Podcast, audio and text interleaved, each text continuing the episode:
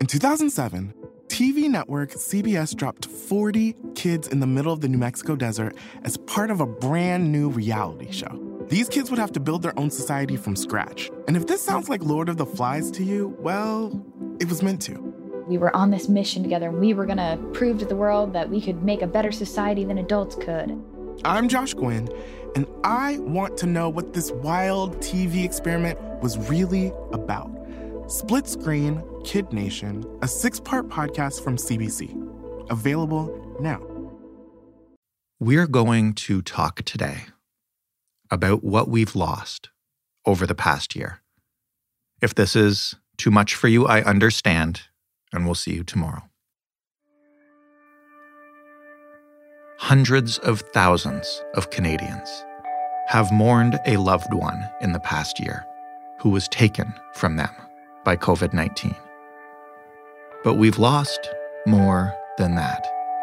Those Canadians who have lost a loved one have also been denied, as you surely know by now, even if you're lucky enough to not be among them, anything resembling a normal grieving process. We have been coming together to mourn our dead for just about as long as we've been human. It is among the practices that stretch across centuries and cultures and religions. And this past year, we pretty much did not do that.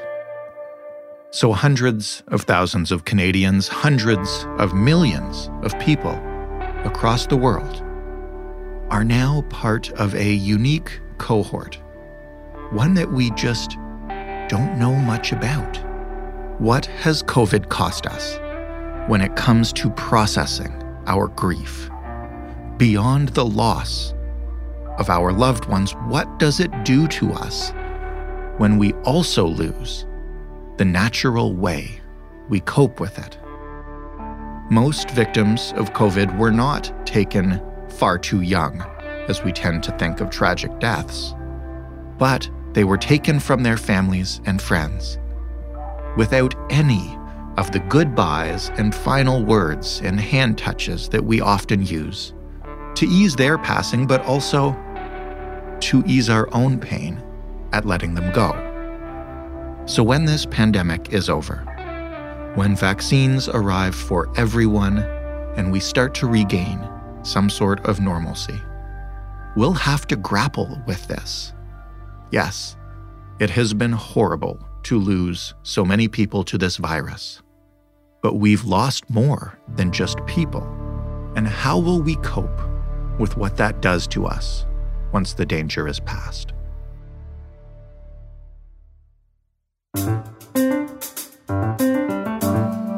I'm Jordan Heath Rawlings. This is The Big Story. Dr. Mary Fernando is retired now, but she studied and practiced medical psychotherapy. She has also studied and treated grief, and she writes about her own grief to help normalize it. Hello, Mary. Hi, Jordan. How are you? I'm doing okay as we're speaking. It's been officially one year uh, since the pandemic began. So I guess uh, I'd amend my answer to I'm doing as well as I can be, as well as could be expected. It's a long year, huh? It really has. And, and why we wanted to talk to you is uh, because a lot of what people are feeling right now is a real sense of loss. And you know, I think we could all use some help uh, now that it's been a year figuring out how we'll process that going forward. And there are a number of issues on loss. One being the things that we do that have changed.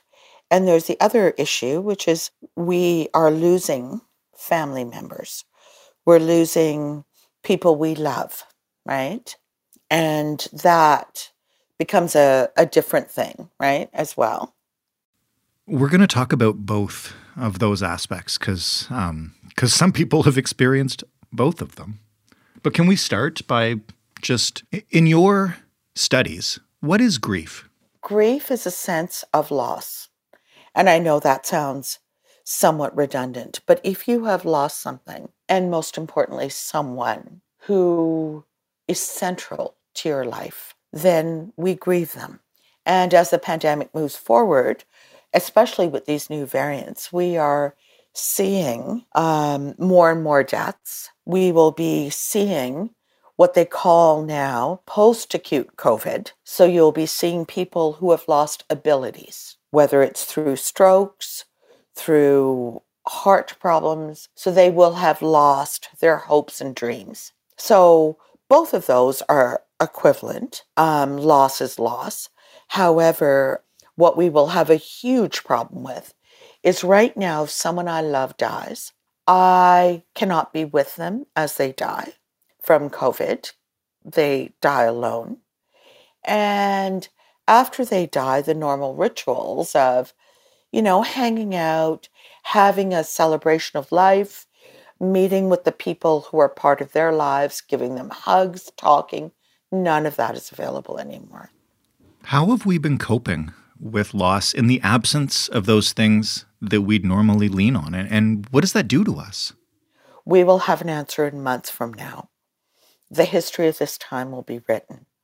But the preliminary reports on this suggest that it's it prolongs grief. Those rituals that we are so used to, um, we take for granted. Being able to hold someone's hand when they die, being able to talk to those that love them, to do some kind of healing. I think as we move forward in COVID and COVID deaths, we're going to see a lot of prolonged grief. Those rituals are meant to heal, and we will probably see people who who haven't healed. What does it mean um, to those who are experiencing loss and grief to have that publicly acknowledged? And have we done enough of that? And, and we'll talk in a moment about, you know, some specific examples of, of when public officials do or don't uh, acknowledge it. But what is the intent behind simply marking the number of people that we've lost and what does it accomplish? I suspect you're speaking about Dr. Jennifer Kwan, who every day posts the number of people who die, for example, in Ontario from COVID. Imagine yourself, I always try to come at this with empathy. And empathy means putting yourself in someone else's shoes that you may not be in or know what that feels like.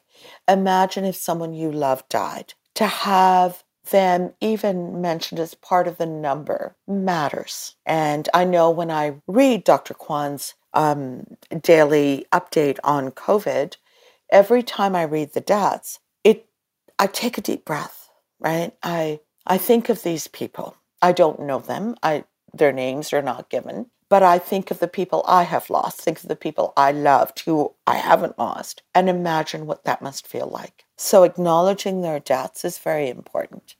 What do we lose without that acknowledgement from those in power? And here, here I'd like to just explain uh, for listeners who who aren't familiar that you you thanked Dr. Kwan for including uh, the number of deaths in her daily update, and then uh, your tweet was replied to by somebody in the provincial government's communications department. Can you tell me a little bit about that interaction and, and what happened?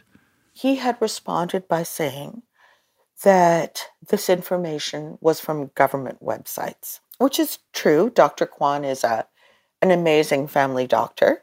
Um, no one thought that she went around the province counting hospitalizations and COVID deaths. She has a busy practice. She's using government statistics and charting them in a way that's more recognizable. But as you said, acknowledging deaths, right?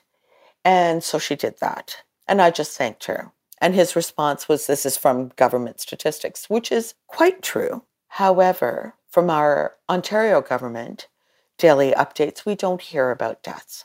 And I want to make it quite clear this isn't political. I believe that our premier, who has gone through his own grief, and that was the article I wrote about that, and our minister of health, who has suffered tremendous grief that we have all seen as well, know what loss is. This is probably a communication decision, which is that it may feel, and I'm let's pull out of Ontario for every government. We are losing people. COVID is relentless and it's a virus. It's not political, it's a virus and it's killing people. So, in every jurisdiction, for every government, they're going to have to deal with the fact that we are losing people.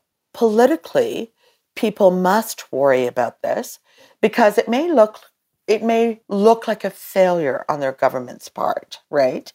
But it is not. A virus does not say, you know, I'm not going to kill people because we like this government, etc. It's it's a relentless, horrible beast. This virus. So I, I suspect that governments, like perhaps the one in Ontario, but but certainly throughout the world, are worried about how to deal with these deaths, how to talk about them without getting attacked for the existence of these deaths. And I have huge empathy for them. I would hate to be in government right now. I would hate to have, you know, the this massive responsibility.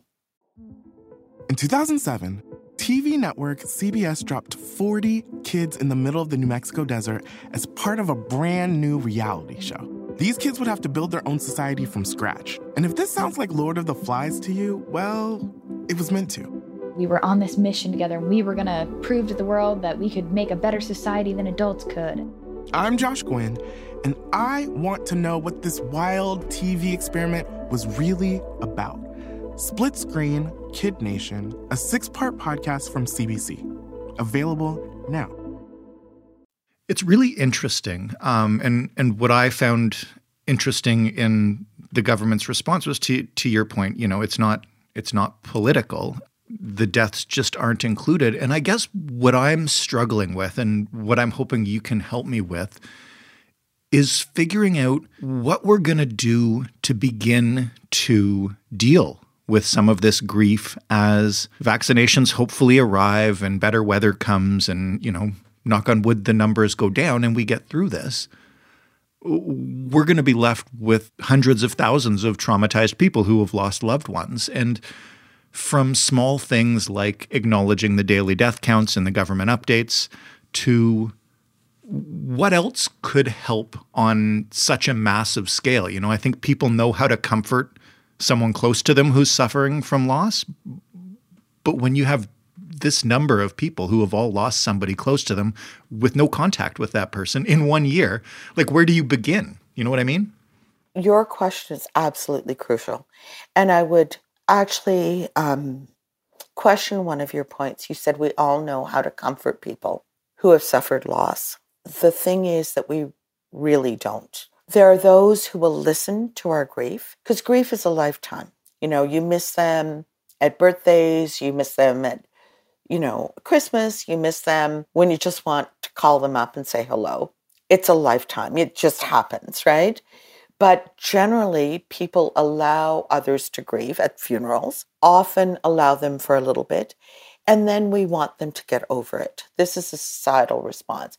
It is not a lack of caring if you really love someone, you worry if they're grieving and you kind of want them to be better. So, as a society, I think we generally do poorly with managing grief. And one beautiful description is that grief hits you sideways. So, for example, I lost my very best friend. We've been friends since we were seven. And it was terrible initially. And even to this day, something will happen. And all of a sudden, it's like a tidal wave of missing her you know memories etc i'm extraordinarily fortunate because my family loved her dearly and i can talk to them or i can just sit with my own feelings but there are many people who when they lose someone they dearly love if they turn to someone years later and said gosh i'm missing bill or jenny people would say just it's fine. It's been a while. You should be fine. And again, it's not lack of caring. It just they want you to get be okay. They worry about you. How do you change that um, on the kind of scale that we're going to need um, in the coming months? You know, what has to change about how we how we deal with this in the workplace, in extended families, in schools? I think the first thing, and I've written about grief extensively, the first thing is to recognize it's a lifetime. You will feel this forever. And so, therefore, if you have someone who's lost someone, be there for them. If they need to talk as if it were yesterday, let them talk as if it were re- yesterday. And don't try to save them or pull them out of it. they will be fine. They just need to talk and then they'll move forward.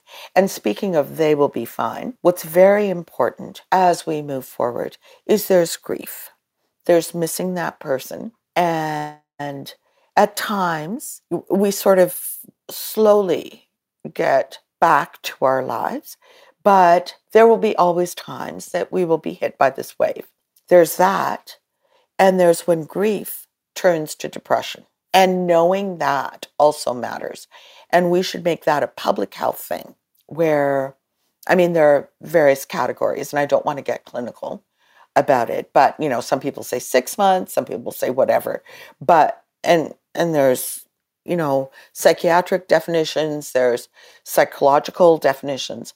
But bottom line, ultimately, if you find yourself wishing you too were dead, if you find yourself not wanting to live, if you find yourself incapable of loving the people you have left, you should get help because it may have moved from normal grief into depression. And I've treated people who are suicidal from this cascade from grief into depression into suicidal. So we need to educate people. Do we have any research or any knowledge about how grief changes based on you know to to your description of saying goodbye to your friend um, when you're able to be with your loved one and you're able to have a proper celebration of their life versus um, when you just can't. I mean, I think of people, you know, who die young in car accidents or something like that, where it's totally unexpected and how that changes the grieving process. I feel like we're about to learn a whole lot of unprecedented stuff here. Your last point is key if you die in a car accident, um, you still have a funeral pre COVID. What we have now is people who cannot even hold someone's hand when they die. They cannot get together with their family and friends to talk. So you're absolutely right. One point, the history of this time will be written, and we will have a lot more data. I suspect that we will see an elongation of grief. You know, we will see that the normal rituals that heal us are missing and we have more trouble. I also want to ask you, lastly, um, because uh, I know it's probably not as as awful on the scale of things, if you want to uh, consider a scale. But you know, you mentioned that loss also covers things that we can't do anymore, and you know, I and others that I know have been lucky enough not to have lost someone uh, during this pandemic, but I still feel this overwhelming sense of having just lost a year of my life and a year of my daughter's life and a year of all the things that make it worth living. And, and I wonder if we've if we're going to find um, that there's trauma for millions of people in that as well.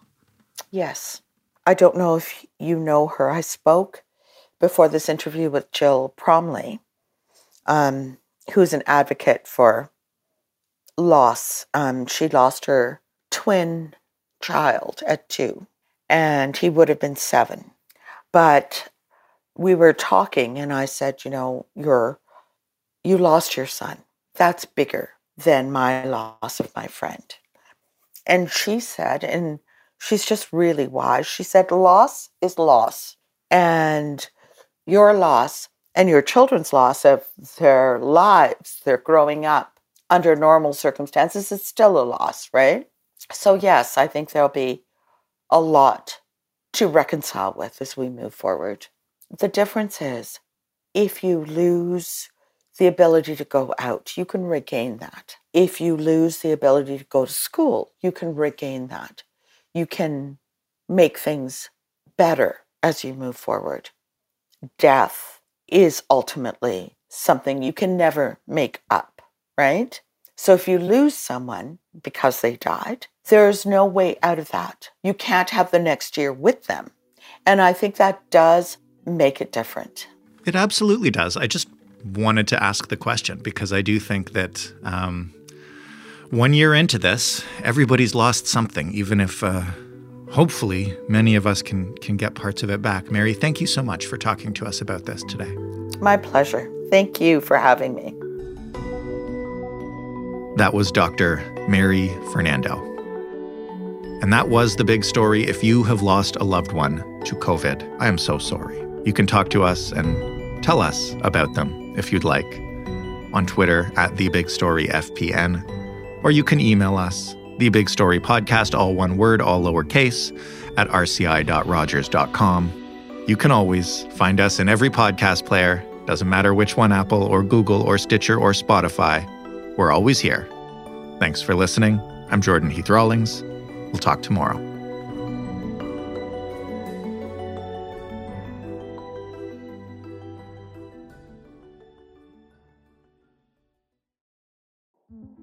In 2007, TV network CBS dropped 40 kids in the middle of the New Mexico desert as part of a brand new reality show. These kids would have to build their own society from scratch. And if this sounds like Lord of the Flies to you, well, it was meant to.